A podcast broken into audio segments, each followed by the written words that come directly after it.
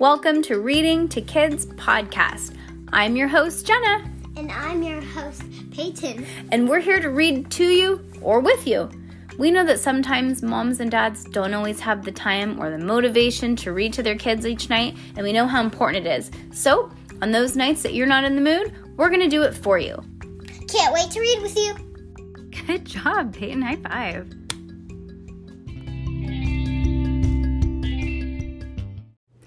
If you're reading this, it's too Wait.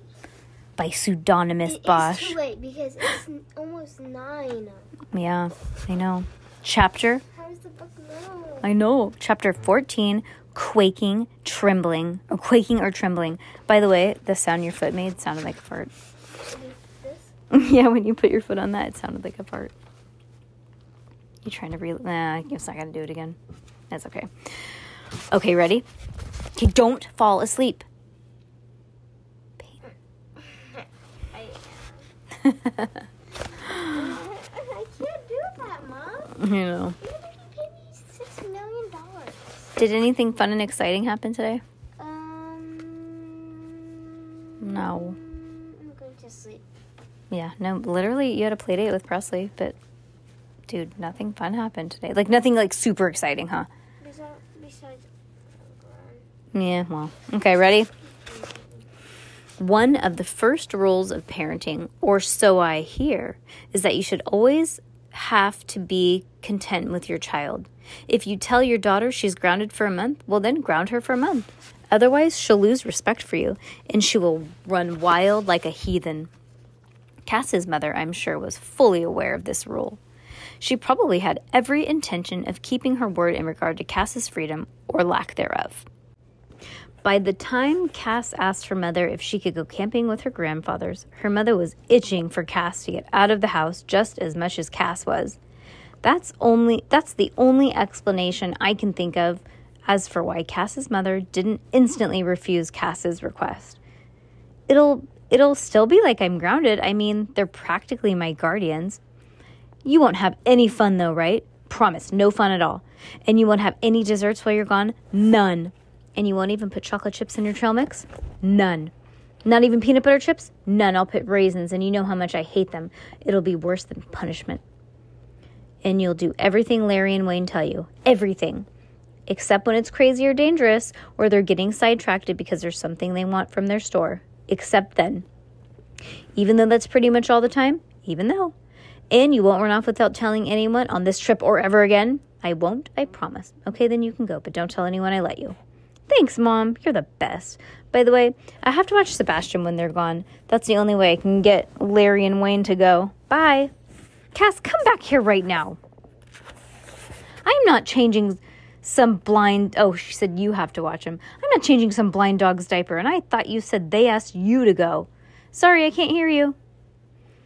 Even on a good day, the firehouse was crammed, was crammed so hard it was hard to move around.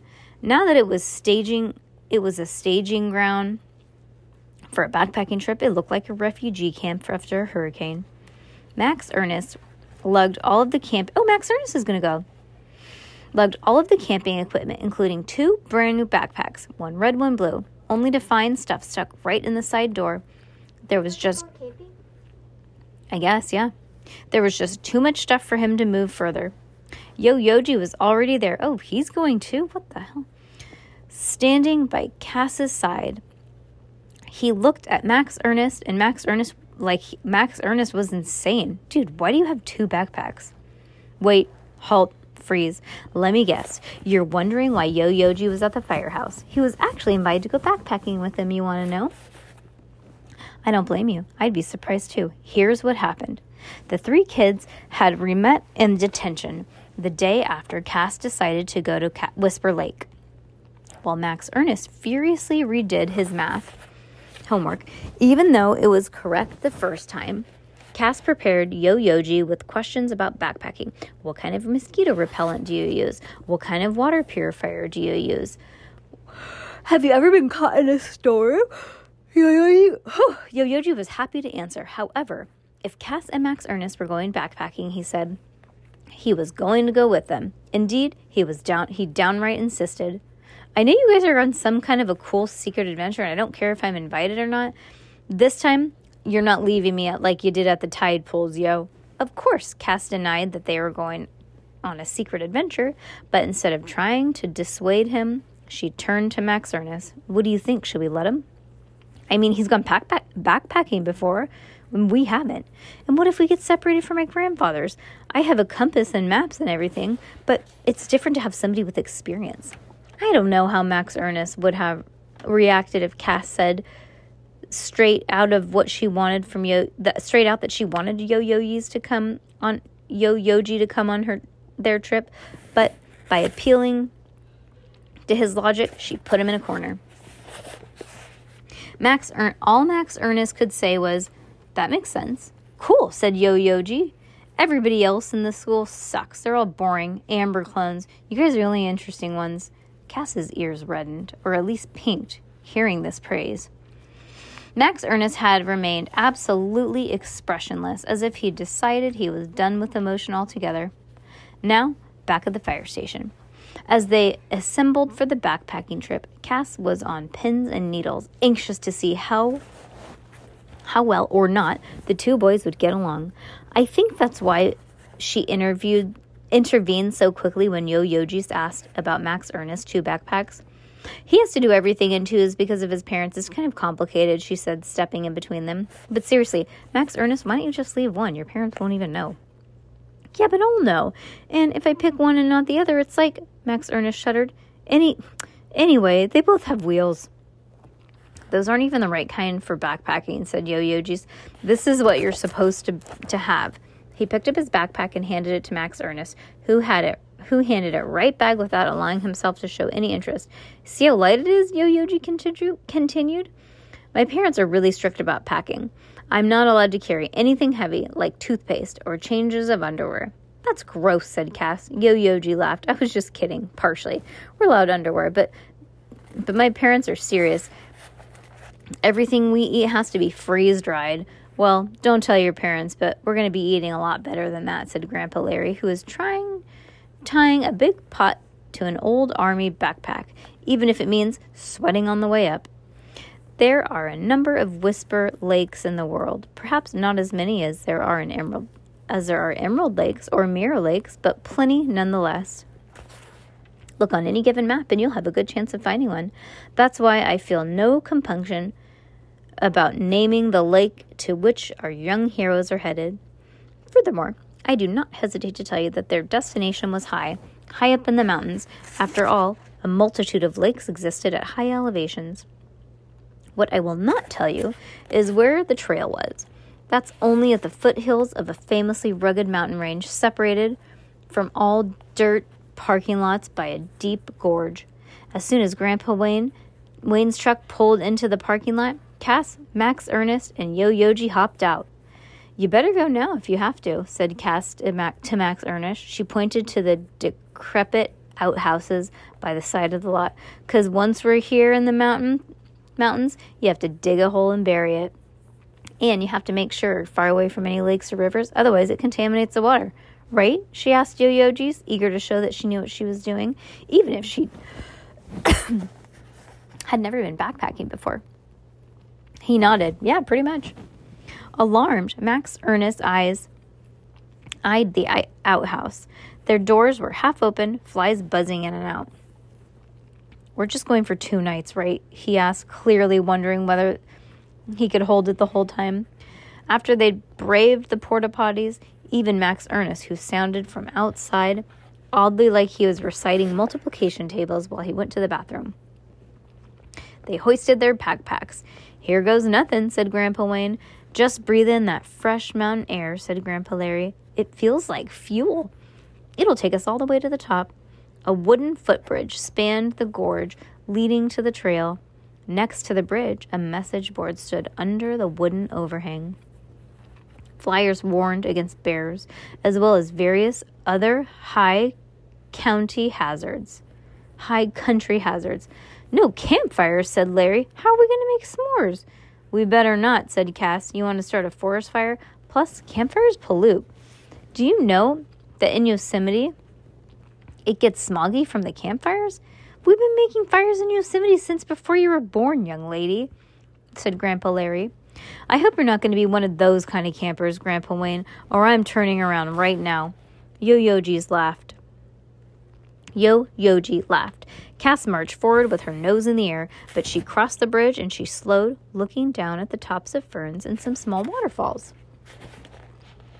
That might have been a majority of force, m- might been a mighty force in the springtime, but right now it didn't roar so much as purr, lulling and the innocent passerby, lulling the innocent passerby.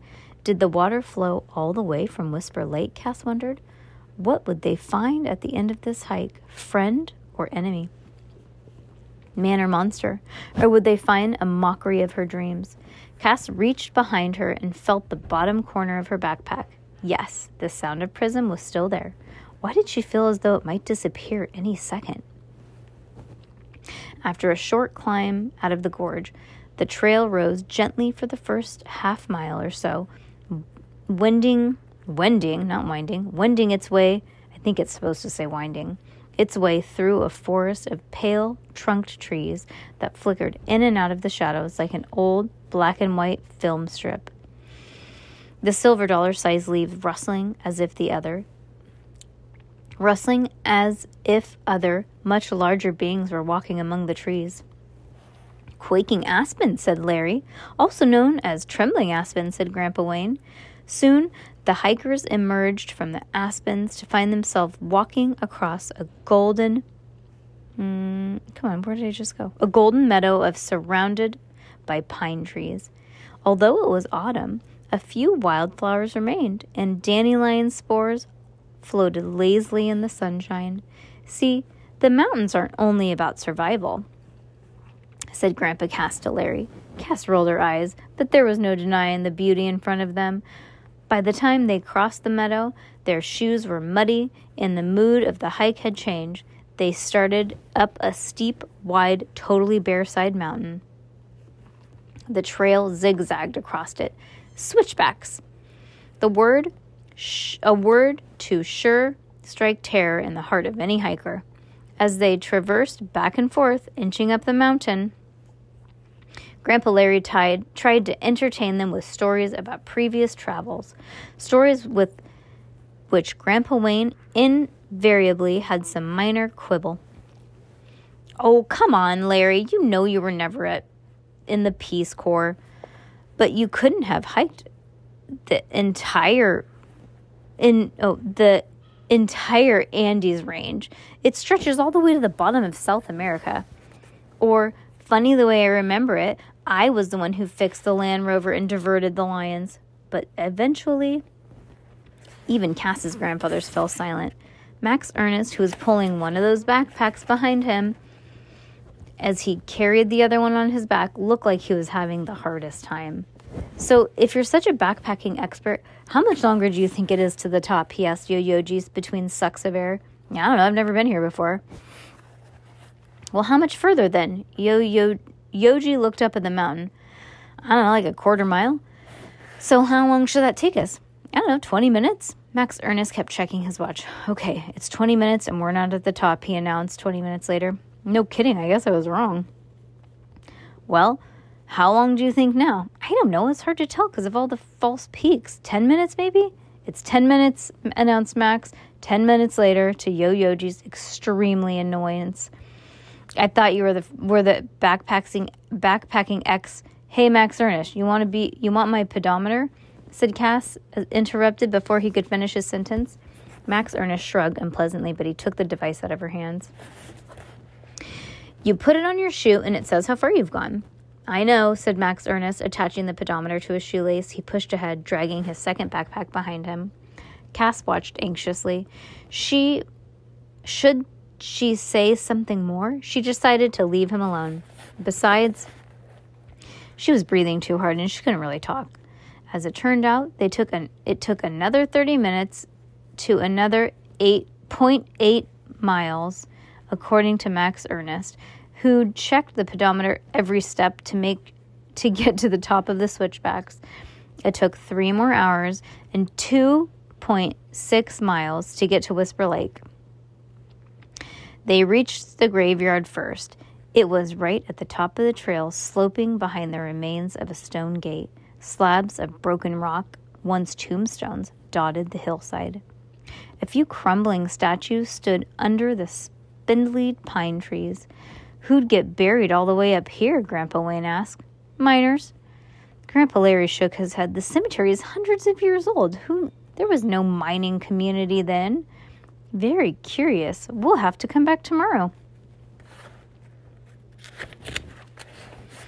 Cass stopped by the gate as her grandfather's and Yo Yoji's forge ahead. Max Ernest lingered with her. Is this it? She nodded, picking up a handful of pine needles as if to confirm it were real. It's just like in my dream. We must be in the right place. She waited for Max Ernest's rebuttal, but he just shivered. Evidently, as spooked as she was, Nobody has been buried in the graveyard for a very long time, but the sense of death still lived. Come on, said Cass. Yo-Yoji's was looking at them curiously from down down the trail, and she didn't want to uh, arouse any suspicion. When the hikers first caught sight of the lake through the trees, the sun was setting and the lake was sparkling gold. But as they walked closer, the sun disappeared and the lake turned lead gray and ominous, as if the gold had been some kind of alchemy at work, and now they were seeing the lake's true colors. Across the lake, mountain climbers, steeply, steeply, treeless and bare, saved for a few luminous patches of snow at the top, the jagged, tooth like peaks Cass remembered from her nightmares. They chose a campsite that backed up against a small cliff with roots dangling out of it. How about over here by this tree stump? Cass asked. Yo-Yoji shook his head. Too many rocks. Look at that one, right in the middle.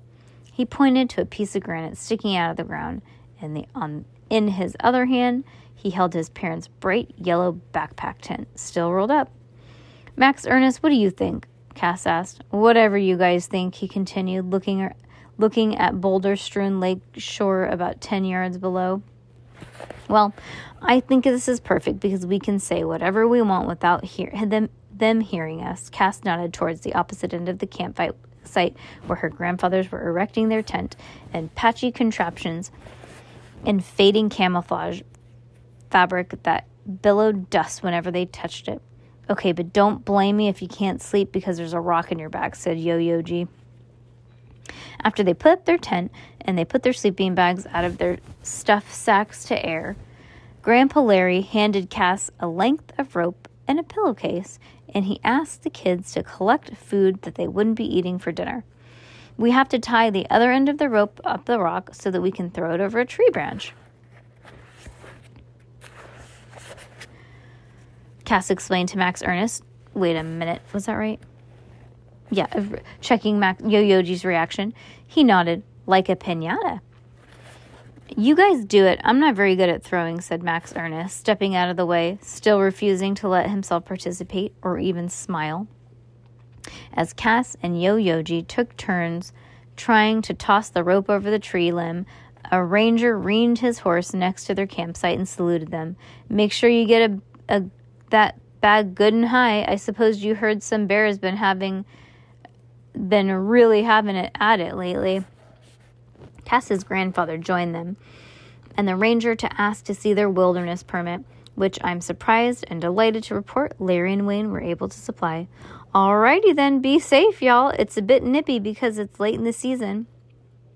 But on the bright side, you've got the place to yourselves. Oh, before I go, anyone anyone know why they call it Whisper Lake? The ranger smiled at the kids. If you've ever been fishing early in the morning, you can probably guess. It's because of the way it sounds. Even the softest, softest little whispers carry across the water. Most lakes only most lakes it only happens at dawn, but it happens here in the evenings too. So be careful what you say if you don't want anyone to hear your secrets. He waved and gave his horse a kick. Yo Yoji looked at Cass and Max Ernest. Well? Well, what? asked Cass. Are you going to tell me what we're doing here? Are you still keeping everything secret? We're just camping, and that's all, Max Ernest said. Yeah, right. I thought we were friends. We are, said Cass, but not enough to tell me. Visibly disappointed, Yo Yoji headed down to the lakeshore and started skipping rocks. Cass and Max Ernest watched, not moving. I feel bad. I wish we could tell him, said Cass. Well, we can't. As the ripples ripple rings spread across the water, the plunking of the rocks echoed in the twilight. One more chapter, Pay? Do you want one more chapter? Yeah? Yes?